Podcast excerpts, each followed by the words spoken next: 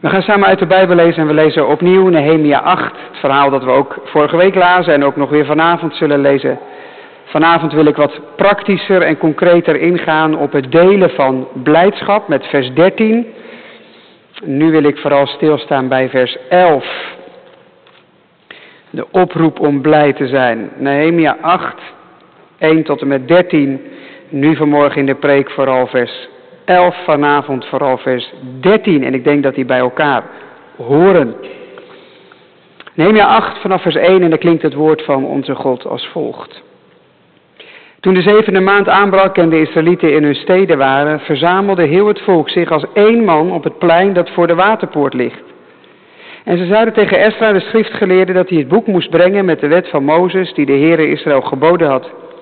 Esra de priester bracht de wet voor de gemeente, zowel vrouwen als mannen en al wie wat zijn verstand betrof in staat was er naar te luisteren. Eerste dag van de zevende maand. Hij las eruit voor, voor het plein dat voor de waterpoort ligt, vanaf het morgenlicht tot de middag, ten overstaan van de mannen, vrouwen en hen die wat hun verstand betrof in staat waren er naar te luisteren. Iedereen luisterde intensief naar dat wetboek. Esra de schriftgeleerde stond op een houten verhoging die ze voor deze gelegenheid hadden gemaakt. Naast hem stond een heel rijtje mannen. En Ezra opende het boek voor de ogen van heel het volk. Stond hoger dan heel het volk, dus iedereen kon hem ook horen. En toen hij het opende, gingen ze allemaal staan. Ezra loofde de Heere, de grote God. En, en heel het volk antwoordde, onder de opheffing van hun handen, Amen, Amen. Ze knielden en bogen zich neer. Dat is dus één beweging. Hè? Je handen opheffen en je klein maken door te knielen voor de Heer met het gezicht ter aarde. En al die mannen onderwezen het volk in de wet en het volk stond op zijn plaats. Ze lazen uit het boek voor, uit de wet van God. Ze gaven uitleg en ze legden dat zo uit dat men begreep wat het betekende. Nehemia, die werd excellentie genoemd, de stadhouder. Esra, de priester en schriftgeleerde. En de levieten, die dat volk onderwezen. Zij zeiden tegen heel het volk, deze dag is heilig voor de Heere jullie God. Ruil daarom niet en huil niet. Want dat volk huilde namelijk toen ze de woorden van die wet hadden gehoord. Verder zei hij tegen hen, ga, eet lekkernijen, drink zoete dranken en deel uit aan hen voor wie niks is klaargemaakt. Want deze dag is heilig voor onze Heere. Wees niet bedroefd, want de vreugde van de Heere, dat is je kracht. De Levieten deden heel het volk zwijgen door te zeggen, wees stil, want deze dag is heilig, wees niet bedroefd, daarom niet. Toen ging al het volk weg om te eten en te drinken, om uit te delen en grote vreugde te bedrijven, want ze hadden de woorden begrepen die men bekend had gemaakt. We bladeren door naar het Nieuwe Testament. Filippenzen 4. Daar klinken woorden die in die wetslezing ook al terugkwamen. Een gebod om blij te zijn. Filippenzen 4, ik lees een paar versen. Filippenzen 4 vanaf vers 4. Filippenzen 4, vierde vers. Verblijd u altijd in de Here. Als je dit zinnetje uit je hoofd leert, dan weet je wat we vandaag vieren. Ik hoop dat je dit meeneemt vandaag. Verblijd u altijd in de Here. Ik zeg het nog een keer. Verblijd u. Uw welwillendheid zij alle mensen bekend. De Heer is nabij. Wees in geen ding bezorgd. Laat uw verlangens in alles, door bidden en smeken, met dankzegging, bekend worden bij God. En de vrede van God, die alle begrip te boven gaat, zal uw hart en uw gedachten bewaken in Christus Jezus. Tot zover. Zalig met u ben jij als u het woord van God hoort, bewaard als het woord van God en er ook zo uit leeft. En vandaag zeggen we er maar bij, als het je brengt bij blijdschap. Amen. Jongens en meisjes, de opdracht om blij te zijn, kan dat eigenlijk? Kun je iemand elke dag opnieuw zeggen, je moet nu blij zijn? Zo lastig, hè? Nou weet je wat ik denk? Dat dat jullie heel vaak overkomt. Heel vaak in onze tijd. Misschien herken je dit wel. Je bent iets aan het doen, je bent gewoon lekker aan het spelen en het ziet er allemaal lekker uit, de zon schijnt en je hebt eens een keertje geen ruzie met je broertje en zusje, het is gezellig, het is leuk. En dan gebeurt er dit. Jongens, jongens, lach eens even. Flip. En er wordt een foto gemaakt. Het gebeurt best veel hè, in onze tijd. Je bent wat aan het doen. En ineens moeten papa of mama zo nodig een foto maken. Of nog erger, dan zeggen ze, wacht even, wacht even, wacht even. Ja, doen we zo, ja, ja, ja. Ja, zet ik hem even op de selfie-camera. Zo, en dan kom ik er ook bij. Doen we zo. Kijk. En dan gaat het nog, wordt het nog erger. Kom op jongens, even lachen. En dan kan je natuurlijk niet zo met zo'n uitgestreken gezicht op zijn foto te staan. Soms doe je dat natuurlijk wel, want je hebt helemaal geen zin om te lachen. En dan zegt papa of mama, nou, nog een keer. Nee, deze is niet mooi, nog een keer. Want ja, die ene foto die in het plakboek moet, of die ene foto die in de groepsapp moet worden rondgestuurd, waardoor iedereen in de familie weet hoe gezellig het is, ja, die moet er natuurlijk wel leuk uitzien. De opdracht om blij te zijn. Is dat echte blijdschap? Nee, natuurlijk niet. Dat zie je ook altijd aan die foto's, hè? Als je die foto's goed bekijkt, dan zie je allemaal van die, van die nepglimlachjes. Want ja, ja, je moet er toch een beetje lachend op staan. Moet je maar eens goed naar die, naar die glimlachjes kijken van al die foto's die wij delen met elkaar. Ze zijn allemaal nep. De meeste. Je ziet dat dat voor het moment is. Wat zijn veel leukere foto's? Als je echt lol hebt. De foto's die niet geposeerd zijn. Als je bijvoorbeeld een hele goede grap hoort. Als iemand een hele goede grap vertelt. En ineens komt hij binnen. Je snapt hem. En je moet gewoon keihard lachen. En als er dan een foto wordt gemaakt. Dat zijn de leukste. Dan, dan, dan zie je die foto en dan voel je, dit is echt. Je was namelijk niet blij omdat papa of mama dat zei. Je was blij omdat je de grap snapt. En dat was gewoon heel goed. Ze maken ook altijd flauwe grappen, papa en mama. Maar als je nou mazzel hebt, maken ze ook wel eens hele leuke. En dan moet je toch stiekem lachen. En dat zie je dan op zo'n foto. Het is dus nogal een verschil of je lacht, want ja, je moet op de foto. Of iemand maakt gewoon echt een goede grap. Je hoort iets leuks, je moet lachen. In Nehemia 8 zeggen ze, jullie moeten blij zijn. Beetje zoals die selfie lijkt het wel. Ja, je moet blij zijn, want ja, dat hoort nou eenmaal vandaag. Maar gelijk erachteraan vertellen ze iets waardoor het ook kan. Zoiets als die goede grap. Je hoort dat en als je het begrijpt, kan het niet anders of je schiet in de lach. Kan het niet anders of je wordt blij. Want, zeggen ze, de vreugde van de Heer, dat is je kracht. Daar gaan we over nadenken in de preek. Dat vieren we straks als we avondmaal vieren. En dit mag je onthouden. Wij mogen blij zijn, altijd, omdat wat wij horen en wat we begrijpen ons blij maakt. Namelijk dat de reden van onze blijdschap God is. En niet wij. Gemeente van de Heer Jezus Christus, kun je iemand de opdracht geven blij te zijn? Nou, dat hangt natuurlijk helemaal van de omstandigheden af. Stel dat je geslaagd bent afgelopen week. Taart in huis, vlag ging uit, al dan niet coronaproof, een feestje plannen. Al dat werk dat je hebt gedaan was niet voor niks. Je hebt een periode succesvol afgerond en nu wachten nieuwe avonturen. Dan klinkt het niet raar als iemand tegen je zegt: Wees blij, geniet ervan. Maar stel nou dat je bent gezakt. Of je moet een herexamen afleggen. Je bent teleurgesteld in je eigen werk. Het is niet goed genoeg gebleken. En je ziet op tegen alles wat er weer wacht. Je moet opnieuw studeren terwijl je vrienden gaan zwemmen. Of na de zomer moet je weer helemaal vooraf aan beginnen. Dan is het heel raar om tegen iemand te zeggen: Wees blij. Als iemand net feest viert om wat er is gelukt, dan is de opdracht om blij te zijn logisch. Maar als iemand huilt en baalt van gemaakte fouten, dan is dat toch misplaatst. Past niet. En toch is dat precies wat er in Nehemia 8 gebeurt. De opdracht om blij te zijn nadat ze net hebben gehoord hoe ze collectief met elkaar hebben gefaald. Ze zijn niet geslaagd, ze zijn gezakt en dik ook. En toch horen ze. Niet verdrietig zijn. Wees blij.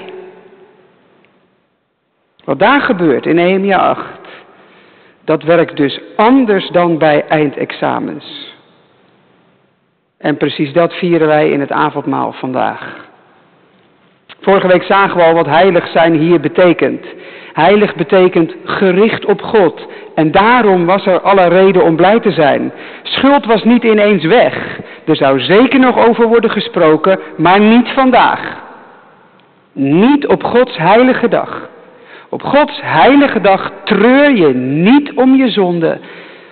Want als God alleen maar uit genade zijn volk blijdschap geeft, eten en drinken, dan kun je alleen maar blij zijn, dankbaar. Daarom klonk vorige week drie keer, wees blij, want deze dag is heilig. In vers 11 wordt dat praktisch gemaakt. Ga, ga eten en drinken, sla niemand over. Vier een feest waar iedereen in deelt. Want de vreugde van de Heer, dat is jullie kracht. En die laatste woorden zijn de sleutel voor de opdracht om blij te zijn in Nehemia 8 en voor vreugdevol vieren vandaag. Heel nadrukkelijk wordt duidelijk waarom er blijdschap mag zijn. De vreugde van de Heer zal je kracht zijn. Dat gaat niet over de vreugde die er in de Heere God is. Er wordt bedoeld de vreugde die er dankzij Hem mag zijn. Vreugde om Hem. Om wie Hij is, om wat Hij deed, Zijn goedheid, Zijn genade, Zijn bescherming tot op de dag van vandaag. Nee, alles was niet geweest zoals het had moeten zijn. En alles zal ook niet zijn zoals het moet worden. En toch hoef je daar de sfeer van deze dag niet van af te laten hangen. Want jullie staan niet sterk vanwege jezelf, jullie staan sterk vanwege Hem. Hij, de Heer van jullie leven, die jullie al zoveel heeft gegeven. Hij heeft nog zoveel om uit te delen. Vier Hem vandaag, zeggen ze daar. Hij is de reden van het feest. Het wordt in Nehemia 8 geen feest omdat ze het ervan hebben gemaakt, zorgvuldig voorbereid, goed gepresteerd. Nehemia 8 is dus geen examenfeestje. Waar degene met de goede cijfers taart eten en degene die het niet haalde er balend bij staan. Nehemia 8 is een heel ander feest. Het is geen examenfeest, maar het is als de verjaardag van je vader. Over die twee beelden moet je even goed nadenken. Dan heb je wat we vandaag vieren scherp. Stel dat je vader nou jarig is, hè? De dag nadat jij gehoord hebt dat je bent gezakt. Gisteren hoorde je het. Maar vandaag viert je vader zijn verjaardag. Dan doet die uitslag van gisteren er even niet toe vandaag. Natuurlijk zit dat in je hoofd. Natuurlijk ga je nadenken over wat er dan morgen komt. Het zou raar zijn om dat uit te moeten schakelen. Maar de uitslag van gisteren, dat jij bent gezakt, bepaalt niet het feest van deze dag. Deze dag is een gewoon taart. Er is visite, de sfeer is goed, misschien wel een barbecue in de tuin. En wonderlijk genoeg merk je in de loop van die dag dat het lukt om mee te doen. Ondanks wat je hoorde gisteren. Door het feest van de verjaardag van je vader komt jouw vreugde en verdriet in een ander licht. Het is er zeker, maar het hoeft deze dag niet te bepalen. Je kunt op zo'n feest die uitslag zomaar even de uitslag laten. Dat komt morgen weer. Nu vraagt iets anders onze aandacht. Dit feest. Waaraan je niet meedoet op grond van jouw examens, maar omdat je kind van je vader bent. Dat is het vandaag. Dat is het vandaag. Het avondmaal is geen examenfeestje.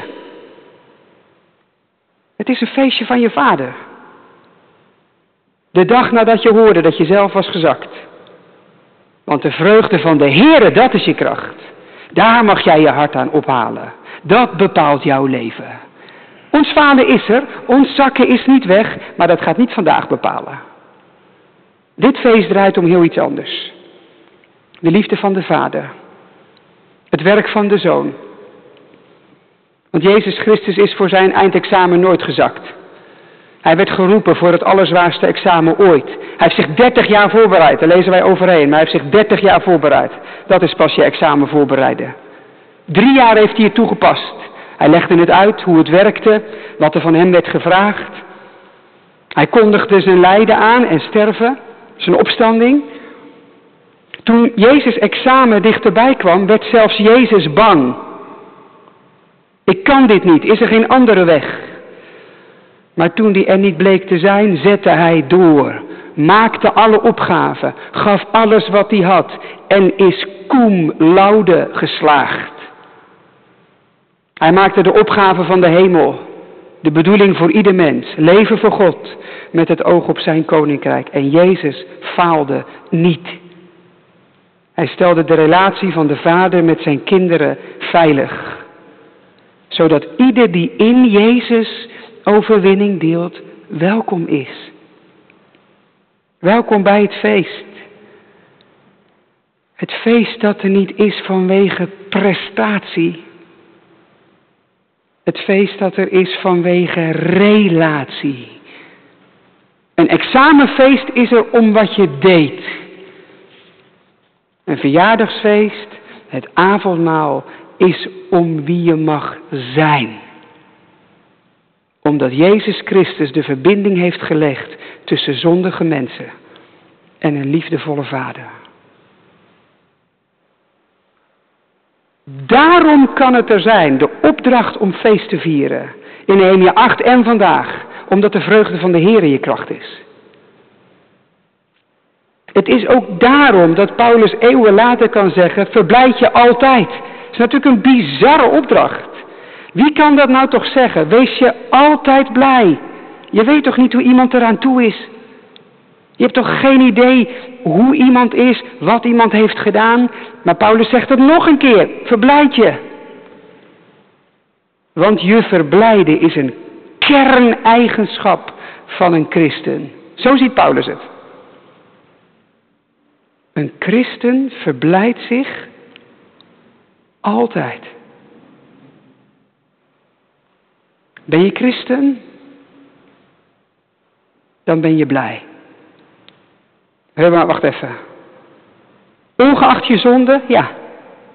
Ongeacht je omstandigheden, zelfs dat. Want, schrijft Paulus erachteraan, verblijd je altijd in de Heer. Dat is nou precies de crux. Precies Nehemia 8. Natuurlijk weet Paulus van zonde die aan je blijft trekken. Natuurlijk weet Paulus van de gebrokenheid van het leven. Hij schrijft niet voor niks in Romeinen 15. Wees blij met hen die blij zijn en huil met hen die huilen. Paulus doet het leven echt wel recht. Maar meer nog dan het leven, doet hij de Vader recht. In God is blijdschap. In de vreugde van God ligt kracht.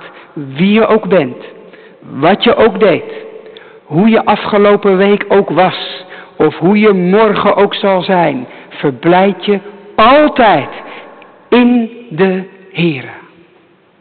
Want dan is er altijd reden tot blijdschap.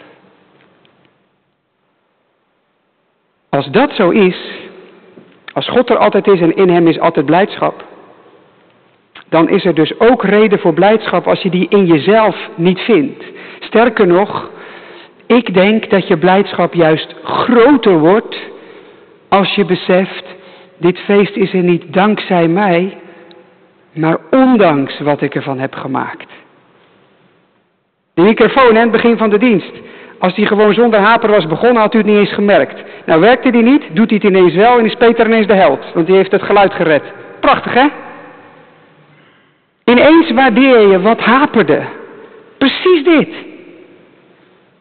Zo gaat het ook met examenuitslagen.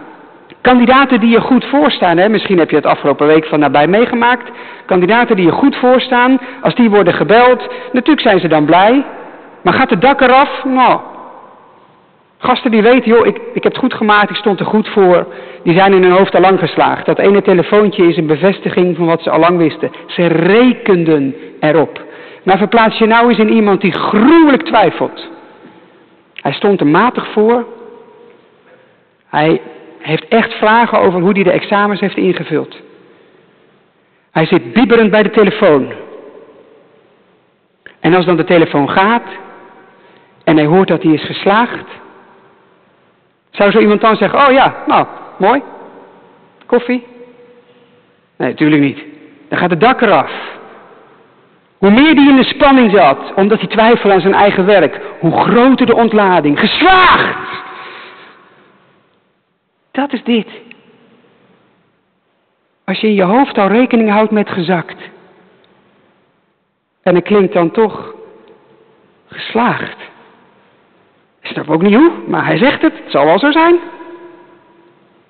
Dan is je blijdschap groter. Juist omdat het niet vanzelf spreekt. Dat is Nehemia 8. Twijfel aan je eigen werk. Huilen om je verleden. Rekenen op afwijzing. Gezakt. En dan klinkt er, wees blij, want het is feest. Ontlading. En dat is het avondmaal. Niet twijfelachtig. Wij vieren niet met de hakken over de sloot. Nou, toe dan maar. Niet benauwd, niet krampachtig, niet zuinigjes. Dan hebben we er echt niks van begrepen. Niet zuinigjes. Zelfs niet omdat er nog zoveel is dat het feest verziekt. Dat zal waar zijn, maar vandaag is het anders. Overgave en vertrouwen, omdat God de reden is voor het feest. Beseffen dat je zondigt, oplopen tegen je eigen onmacht. Dat geeft geen uitsluiting. Moet je goed luisteren. Dat geeft geen uitsluiting. Dat geeft uitnodiging om het feest te vieren op de kosten van de Vader. Om welkom te zijn, niet op een examenfeest, maar op zijn feest. Een feest waarvoor je wordt uitgenodigd omdat Hij je roept. Niet om wat je deed, maar om wie je bent. Kind, geliefd door de Vader zelf. Dat geloof wordt vandaag van jou gevraagd. Meer niet, minder niet. Een geloof dat de blik verschuift van jou naar Hem. Zoek geen redenen in jezelf, zoek redenen bij Hem en die zijn er meer dan genoeg. Want Zijn liefde is zo ontelbaar veel groter dan onze schuld. Wij kennen elkaars hart ook niet vanmorgen. We hebben elkaars week niet gezien. We kunnen elkaar pracht, ons prachtig voordoen, maar dat zegt niks. Er is altijd van alles wat wij van elkaar niet weten. Wie wij echt zijn, weten we van elkaar niet. Maar samen weten we wel wie de Vader is. Hoe Hij echt is. We hebben al zoveel van Hem gezien. We kennen Zijn hart. Elkaar kennen we niet, Hem kennen we wel. De vreugde van de Heer is je kracht. Dus kun je iemand de opdracht geven om blij te zijn? Vreugde opdragen elke dag opnieuw? Ja. In Gods naam zeker. Daarom vieren wij. Omdat de vreugde van de Heer onze kracht is. In liefde voor Hem, gegeven aan elkaar, zo zijn we blij. Soms tegen je eigen hart en leven in. En langs die weg zal genade je leven vormen. Zal dit avondmaal je veranderen. Meer en meer je vreugde in God. Laten we vandaag vieren, gemeente, hier en thuis. Want het avondmaal is geen examenfeest. Het is het feest van de Vader. U nodigt mij aan tafel om te eten. Mijn vijand ziet het. Zelf wordt hij vergeten. U zalft mij. Laat mijn beker overstromen. Uw liefde zal mij steeds weer overkomen. Uw trouw zult u me altijd blijven tonen. Ik mag voorgoed in uw nabijheid wonen. Welkom op het feest. Halleluja. Amen.